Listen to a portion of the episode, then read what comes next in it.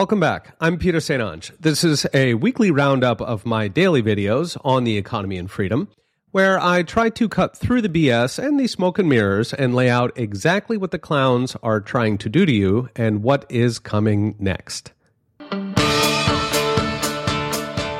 Last Friday delivered a huge job number, so big in fact that it sent stocks soaring on hopes of that fabled soft landing, the Hail Mary that will save Joe Biden from himself. Sadly, there were so many devils in those details that it won't be saving anybody from Joe Biden. Charles Payne summed it best, tweeting out that the jobs report was, quote, one third poorly paid waitresses, one third poorly paid nurses, and one third government jobs. Other than that, Mrs. Lincoln. The report's headline numbers were big. September non farm payrolls leapt 336,000, which was almost double what Wall Street expected. The unemployment rate got worse, but at 3.8% is still historically low. So that's the good news. Now, the bad news. For starters, just 86,000 of those jobs were full time. Going by the employment survey, the rest were part time. In fact, many of them were second jobs, which currently make up almost 40% of new jobs. Over the past three months, full time employment has actually dropped in the United States by almost 700,000, while part time jobs are up 1.2 million. In other words, people are taking second jobs to make ends meet, and that gets counted as record job growth. At this point, over 8 million Americans hold multiple jobs because they need the money. Almost half a million Americans now have two full time jobs. So many jobs, you gotta take two. By the way, the last three times full time employment fell that hard was 2001, which was right before the dot com recession, then again in 2008, which was just before the global financial crisis, and then 2020 when governments bought us in instant depression. So spot the pattern. Beyond that night shift miracle, the other shoe to drop was people who aren't working. Workers who are either unemployed or out of the workforce took another flying leap.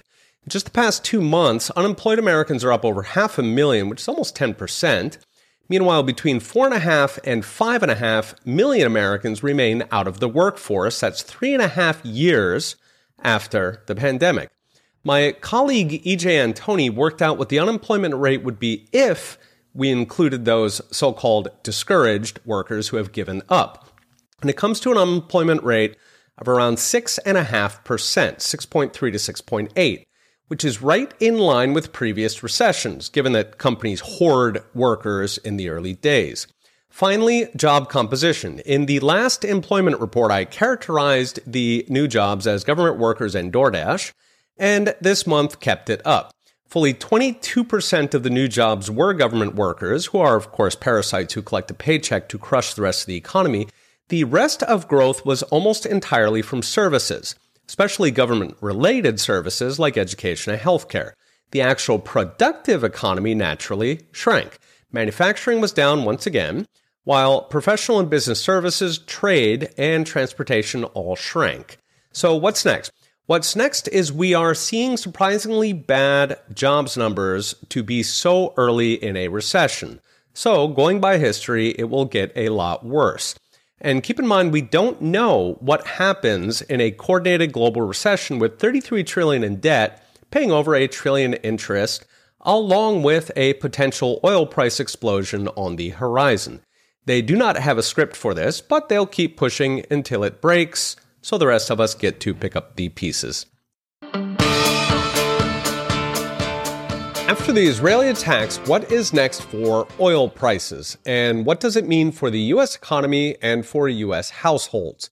In recent videos, I mentioned how oil was already up roughly 30% in a matter of months because Joe Biden and his European clown car have crushed domestic production, which gave OPEC a green light to cut its own output since they don't have to worry about American shale drillers stealing market share.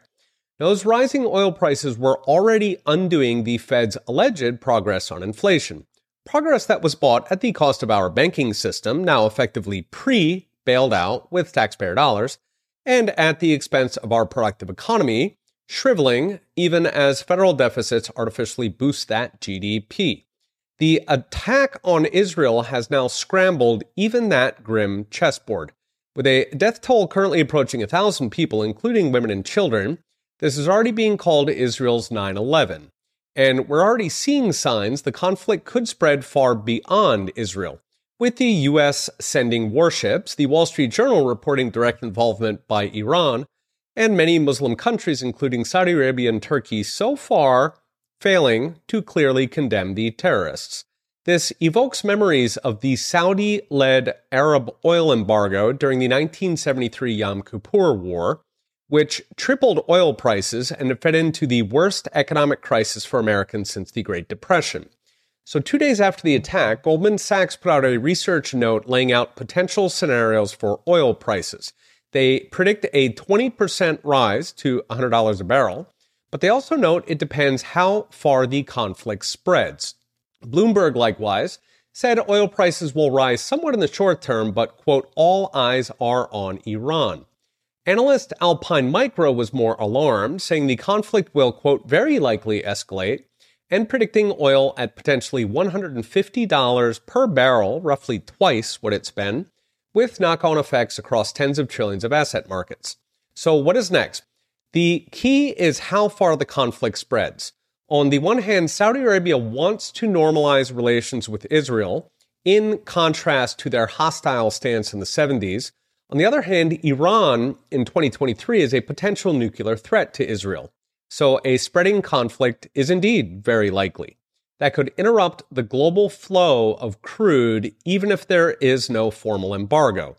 Which takes us right back to the Saudis, who could, in theory, boost their own or OPEC's output to make up for Iranian disruptions, but that could be hard with public sympathy in Saudi Arabia for the attackers. So a lot depends on those Saudis right now.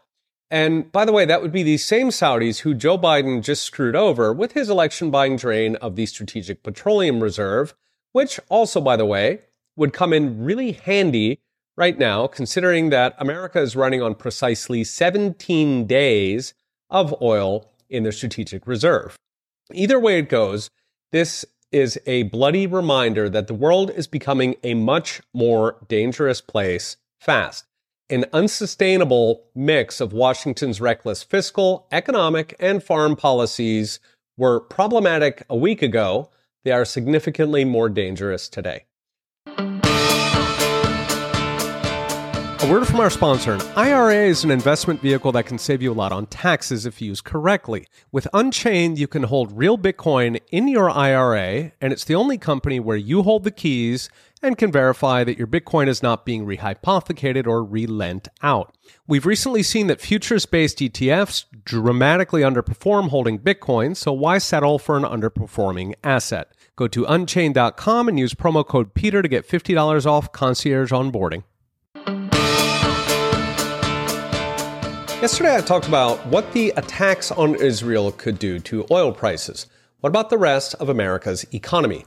So, markets are still digesting the wider implications of the attacks, but we have a couple data points to help estimate what could happen to stocks, bonds, hard assets like gold and Bitcoin, and the US dollar, which has already had a very eventful year. The first data point is Russia's invasion of Ukraine 18 months ago. The second, the worst case, is the Yom Kippur War in 1973. That was the last time that Israel was at war. So first, Ukraine. In the wake of Russia's invasion last year, worldwide stocks fell, gold and Bitcoin jumped, the dollar got stronger, and bond rates soared. To break those down, stocks always fall and the dollar always gets stronger when there's global crisis. So people get nervous and they park their money in dollars. For example, even the 2008 crisis, the dollar got much stronger, even though the crisis was, by all accounts, coming from the US. Plus, crises can hit profits, which is fundamentally why stocks are supposed to have value. Also, in a crisis, hard assets like gold or now Bitcoin typically also go up. People are nervous and they want to park their money. Plus, crises can raise government spending, which tends to lead to inflation. Bonds, on the other hand, typically fall. In other words, their yield goes up. That's because while investors are nervous, cash is even safer than bonds, plus the expected inflation. So all of those happened in Ukraine, but it turned out the moves were very short lived. Essentially, markets priced in the worst case, which might have been an escalation beyond Ukraine's borders or something involving unconventional weapons. When that did not happen, they calmed down. So, in raw numbers, immediately after the invasion, US stocks fell 20%, gold jumped 12%, Bitcoin leapt 30%, the dollar gained almost 5%, and the 10 year bond nearly doubled in yield. But by October, stocks had already recovered half what they lost. Gold and Bitcoin were actually lower than pre invasion, and the dollar had lost almost all of its gains.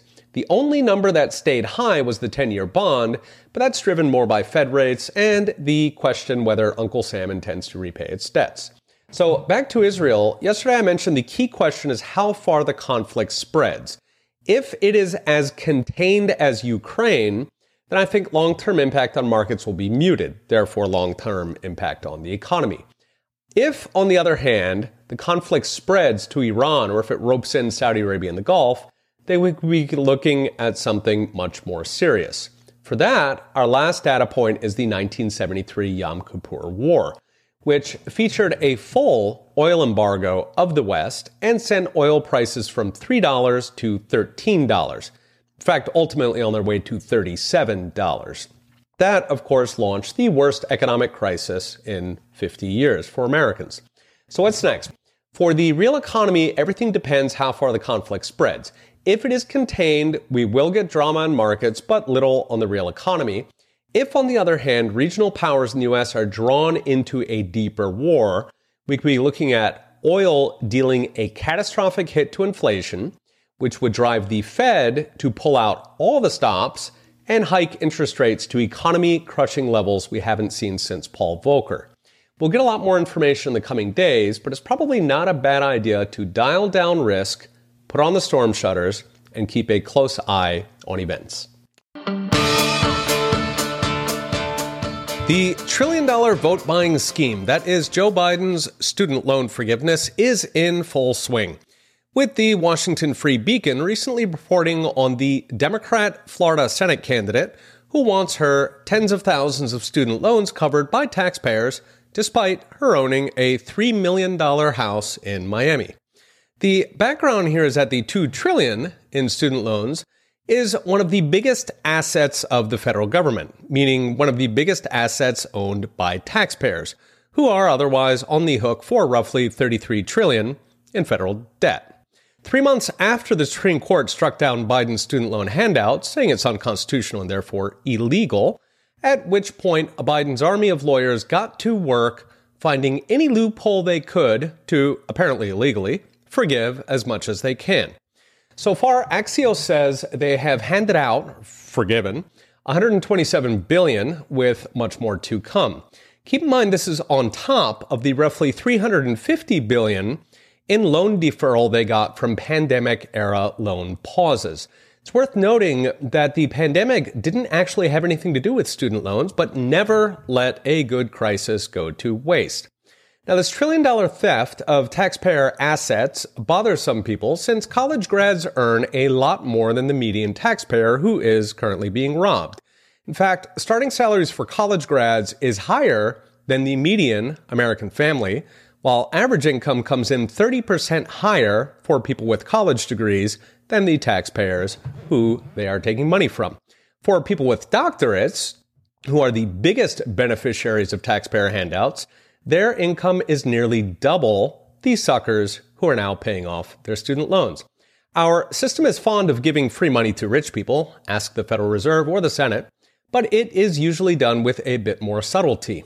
Of course, that's just the start because the loans were already deeply subsidized even before they were forgiven. Between 2006 and 2013, the interest rate on student loans was less than half what it was for regular consumer loans. Toss in automatic deferments until well after graduation, and it means almost two thirds of a student loan is already pre forgiven through sweetheart interest rates, courtesy of the low income suckers who pay for it. Of course, millions of those loans are, beyond that, forgiven right out the door. If you work for the government or its alliance of nonprofits, you don't have to pay your loans. The deep state does take care of its own. So, what's next? What's next is the Biden administration will continue draining the Treasury to buy any vote in sight, selling off the national wealth from the Strategic Petroleum Reserve, which is down a half. That was in order to buy the last election. Two trillions in student loans to buy the next election. Loans which, rightly, belong to the struggling taxpayers who spend trillions of dollars for decades building it all up. This administration knows who it serves the activists and lobbyists who magicked it into the White House. They'll keep taking everything they can from anybody they can to keep that going. This podcast is supported by our sponsor, MoneyMetals.com, the most trusted bullion dealer and depository in the United States. Known for their competitive pricing, customer service, and fast delivery of physical, gold, and silver, as well as their educational content and strong advocacy for sound money policies. They've set the industry standard for selling, buying, and storing precious metals. If you're looking to help protect yourself, I hope you'll give them a try. Go to moneymetals.com to learn more and use coupon code PETER to get $10 off your first purchase of gold or silver. Recently, the Wall Street Journal published an article worrying that soaring yields on government debt could derail that fabled soft landing. We'd already seen rising warnings that bond yields could soar to double digits, which we last saw in the 1970s. Specifically, analysts are worried about the 10 year yield, which measures how much interest the federal government has to pay on its 10 year bonds. These are a big hunk of the national debt, but more important, the 10 year is a key benchmark for the cost of borrowing across the entire economy. So, mortgages, car loans, business loans, even credit cards are all pushed up if the 10 year rises. If all of those rates rise, then companies and especially small businesses are choked off from lending, which is the standard trigger for a recession. What's worrying the journal, what's really worrying all of Wall Street, is that the 10 year is hitting the highest level since the subprime mortgage crisis in August of 2007, which of course led to the global financial crisis. Moreover, the 10 year is soaring fast. In just six months, it's gone from 3.3% to 4.8, meaning in just six months, it got almost 50% more expensive to borrow money going by the 10 year. Now, this is concerning because there's always a delay between higher rates and recession. The reason is because companies continue using the old cheap money that they already had. It's only when they run out and need new financing that they hit the wall and start dropping like flies. So a soaring 10 year is like putting up a brick wall 10 miles down the highway. You're fine for now, but something bad is coming. So why are rates soaring?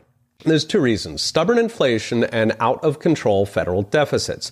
The inflation makes markets think the Fed will keep rates higher for longer, while the deficit, which is currently on track to 2 trillion per year, make investors begin to wonder if Uncle Sam will actually pay them back.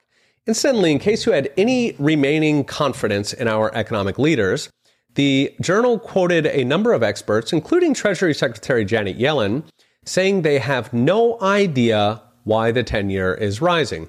As Janet put it at a recent CEO conference, quote, it's a great question, and it's one that's very much on my and the administration's minds. Top men. They'll need to pay some more professors, perhaps, to come up with new scapegoats. So, what is next? What's next is the coming months are going to give us two things that could pull the 10 year in opposite directions. On the one hand, soaring federal debt will continue, which will drive rates up. With yet another war to pay for, they could even get worse.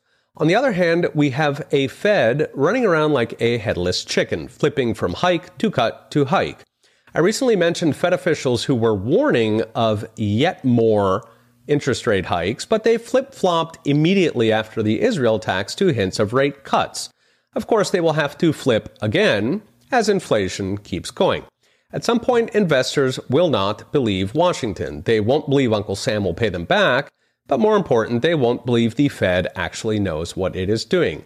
That richly deserved loss of confidence could overwhelm even Jerome Powell's mighty money printers, sending borrowing costs and the U.S. economy spiraling towards the catastrophic double digit rates we last saw in the 1970s.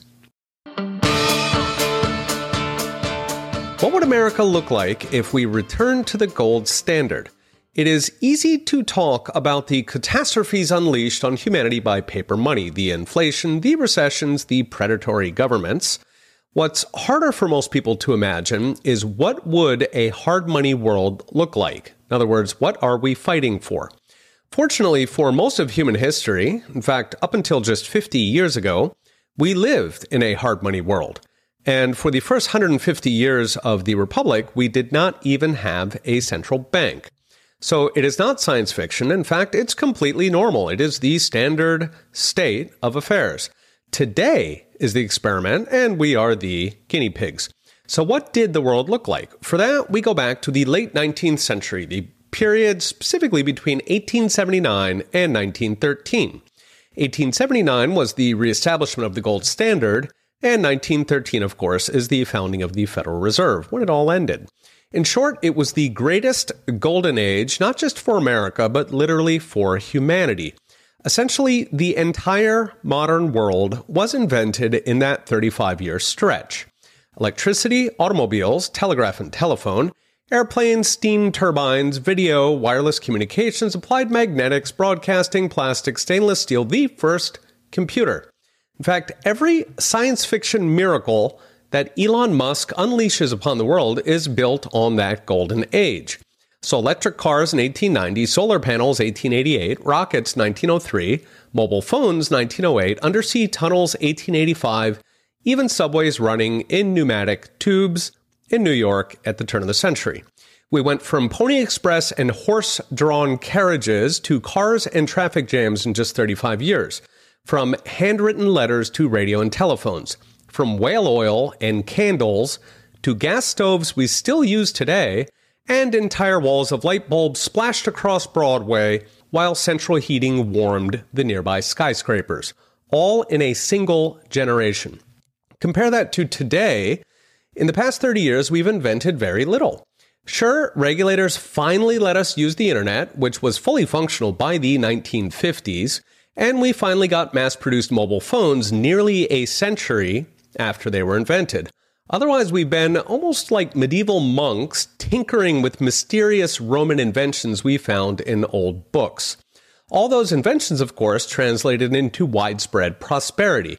Murray Rothbard estimates that in the peak deflationary stretch from the 1870s to the 1890s, America had annual GDP growth of about 6.8% per year, which is between three and five times what they manage today.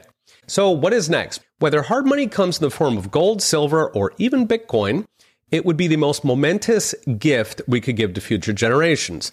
It ends the rot, it restores our freedoms, it shrinks the government, and ends the permanent crisis. It restores the optimism and progress we have lost. In short, it would be one of those moments in history that changes everything. The Atlanta Fed just put out a new report saying home ownership affordability has fallen to a new record low. It has never been worse. Even lower than 2006, which was right before the subprime mortgage crisis that kicked off the global financial crisis. According to the Atlanta Fed, it currently takes 44% of pre tax median household income to buy the median house. Note that's pre tax, that's after Uncle Sam got their hunk, so you are left with less than half what you got paid. In some cities, it's actually a lot worse. In Boston, it's 50% of pre-tax. Miami is at 55. New York is at 63%. And LA and San Francisco are hitting 84% of pre-tax income for the median house. That's almost nine tenths of what you earn. So good luck with groceries. You would literally have to eat the house. Sadly, they do not make gingerbread that big, so at this point it is only the rich who are buying and passing it on in rent. So what's driving it? Fundamentally, like so much of what's sending us over the cliff, federal spending, which drove up inflation, which then drove up house prices. The Fed's zero interest rate policies piled on top since houses get more expensive with the cheap mortgages that low rates bring. Sadly, at this point, those cheap mortgages are long gone. They're hitting roughly 8% now. But they left the prices behind since now sellers are locked in by those 8% mortgages, which means that home prices are stuck. they're not coming back down because nobody is selling. So they broke it, then they fixed it by breaking it some more. Finally, on top of those 8% mortgages and those $400,000 starter homes, property taxes and insurance are both growing like a cancer, adding thousands on top for homeowners. Now, property taxes rise in lockstep with your home price, so they've risen about 30% in the past couple of years, while home insurance is actually rising so fast that millions of Americans are literally skipping home insurance and praying for the best going naked in the industry lingo, and I talked about that in a recent video. Taken together, the prices, the mortgages, the taxes, and the insurance have nearly doubled the cost of owning a home in just two and a half years. Of course, note that all of those costs get passed on even to low income renters, meaning you cannot escape housing costs unless you either move back in with your parents or you live under a bridge, which in fact many Americans are currently doing. Meanwhile, on the other side of the ledger, wages are not keeping up with inflation, lagging almost 8% over the past three years. So housing costs doubled, but your salary only buys 92 cents. So what's next? What's next is rates are stuck because of inflation and because of runaway deficits that are already making bond investors nervous. Stuck rates mean expensive mortgages, and that means stuck prices even if the Fed does cut rates for the new war, with inflation running hot, they can't cut very much. Meanwhile, incomes will take another beating once we hit the recession and jobs start to drop. So expect expensive housing, lower wages, and plenty of crowded underpasses. Thanks for listening. Remember to subscribe to get next week's episode right in your inbox and visit peterstonge.com for all the videos, archives, and fresh articles about economics and freedom. Okay, we'll be watching. See you next time.